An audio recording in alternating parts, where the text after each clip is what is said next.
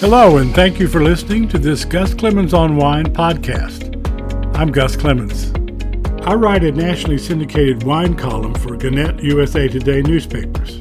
I publish my columns, daily wine tasting notes, and wine stories on this Substack newsletter on Facebook, on my website, and on Twitter. Links to all can be found at the end of my Substack posts. Now let's get started. Today's humor. What do you call a retired cowboy? Deranged. Wine time. This is the weekly wine column. Today's topic What is wine? What is wine? For many, that question was answered thousands of years ago. Wine is grape juice after yeast converts its sugar into alcohol and carbon dioxide. Fruit wines that are not made with grape and grape wines made with aromatic additives, vermouth for example, are not wines. More than 20 years ago, the European Union codified that the term wine could only appear on labels of grape wines with no additives. Other beverages must include a clarification, such as apple wine or aromatized wine. In the 21st century, however, younger drinkers upended the market. They buy wine, some with added flavors, in cans.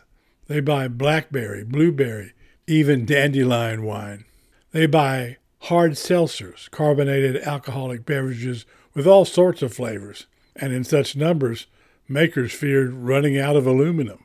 They buy grape wines with little or no alcohol. The market for no or low alcohol wines grew by more than 7% in 2022. Non alcohol wine sales grew faster than low alcohol wine sales. Is non alcohol wine really wine? In an Australian newspaper survey, 25% of responders said wine with no alcohol is still wine. What comes next? Grape free wine? The sea change in what people think about wine reflects existential challenges to winemakers. For centuries, wine was a steady as she goes business. Vineyards and wineries pass through generations, making only incremental changes or improvements. The same applied to consumers.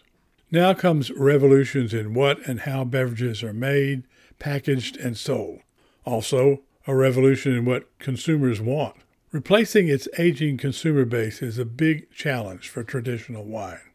Boomers remain the largest market for traditional wine, but their numbers shrink each day. Younger consumers don't know or don't care about old vino verities. The great irony. While we enjoy the greatest quality and choice of traditional wine in history, beverages that do not qualify under wine's traditional meaning threaten the market share and thus the future of traditional wine. Whew! Tasting notes.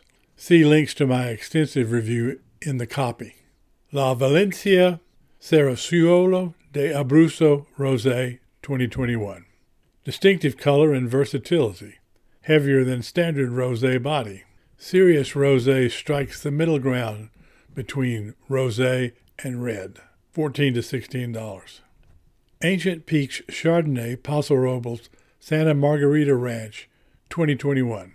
Good middle of the road Cali chard. Good with food. Good sipped at book club confabs. 17 to $20. Banshee 10 of Cups Brut California NV. Bright and vibrant. Persistent creamy length. 25 to $30. Jordan Cabernet Sauvignon Alexander Valley 2018. Superb Bordeaux style. Superb vintage. Smooth. Balanced. Elegant. Refined. 60 to $65. Thank you for joining me today, and I look forward to our next visit.